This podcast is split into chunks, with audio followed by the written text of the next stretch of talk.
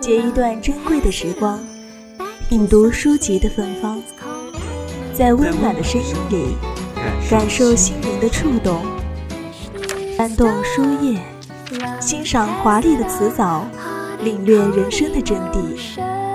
三味书屋，聆听有声的世界。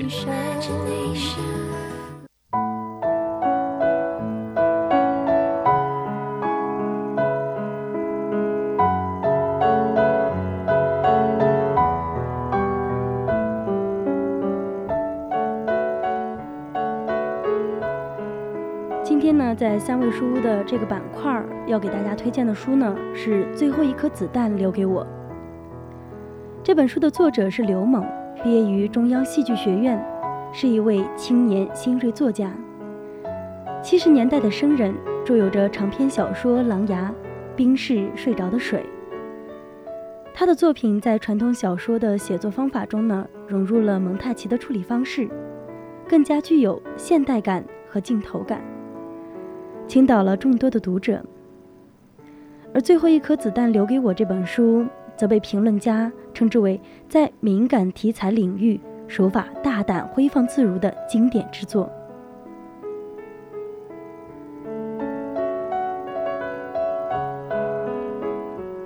最后一颗子弹留给我，讲述的是十七岁的大学生小庄，为了追随自己的初恋女友，暂时休学参军。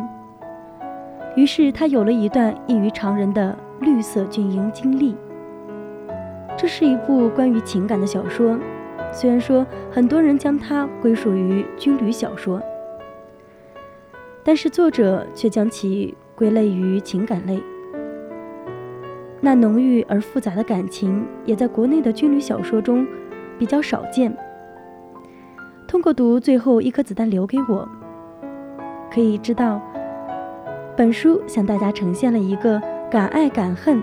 情感丰富的中国陆军特种兵小庄的形象，在这部小说中呢，也是呼之欲出。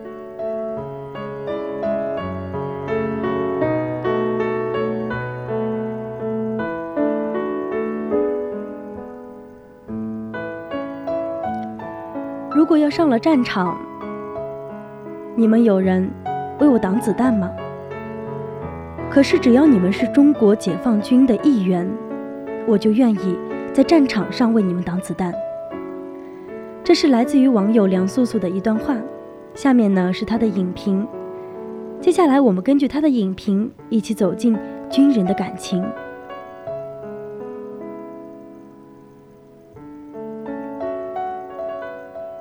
从来没有想过自己能够像其他的军人一样，如此怀念，如此深爱那身军装。从来没有想过，听到起床号我会有任何的情绪波动。但是在二十岁这一年，我真的被他触动了，竟然是那样的想念这个声音的存在。如果有一天你从月球上看的话，作为军旅中生活的我们，只是一个微不足道的一个小集合点。但是对于我们来说，那就是整个世界。相信绝大部分的军人都不会觉得作为军人是有多么的骄傲。但是相信绝大部分的军人，在入伍之前对真正的军人的概念是不清楚的。也相信绝大部分军人还是会抱怨自己正在承受的苦。但是他们正在执行的，就注定他们与我们不同。入伍之前是老百姓，入伍之后那就是军人。终究而言都是人，而区别在于信念。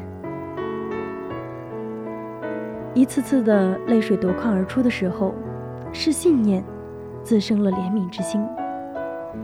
一次次崩溃的边缘时，是信念杜绝了懦弱的占据；一次次超越自己的时候，也是信念安慰了我们。我承认，当初的自己没有使命感，没有责任感，也没有荣誉感。但是，一直使我上进的是一种叫做本能的东西，是一种叫做血性的本能。我相信每个人心里都有一株小小的火苗，等待着燃烧，等待着重见天日。部队是因为那样血性而凝聚在一起的集体，在那个地方，我们正在接受着各种各样的洗礼，又或者说。叫做洗脑，只是一种激发血性的方式而已。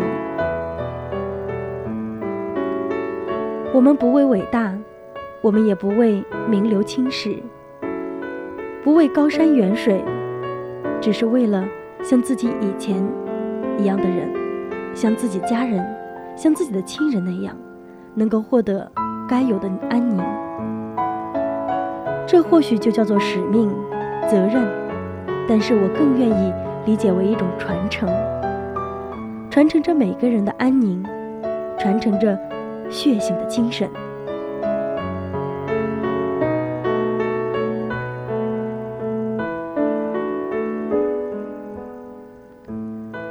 此时，觉得真正的军人不仅仅需要有勇气在战场上向前冲，还有一定的能力。保护自己想要保护的人。想到当初想尽一切办法偷懒，无时无刻不在抱怨。现在想起来，和他们比起来，我们这儿就是天堂。为什么他们可以，我们却要一直为自己好受而去偷懒呢？不奢望自己能够像他们一样成为精英中的精英，但是。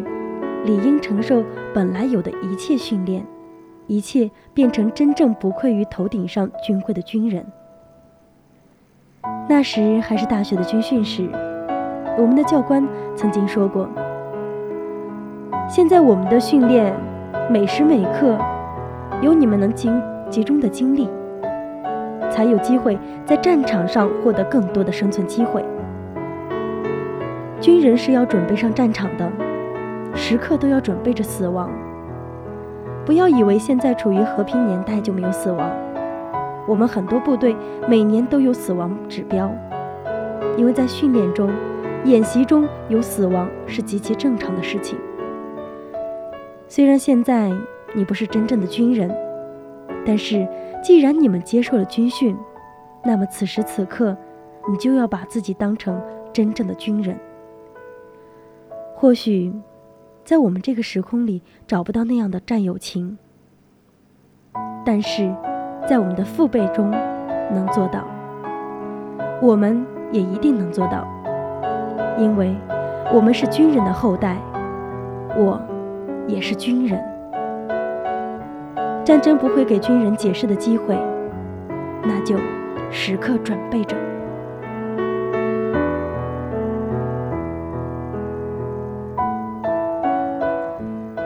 今天的侧耳倾听到这里就要和大家说再见了。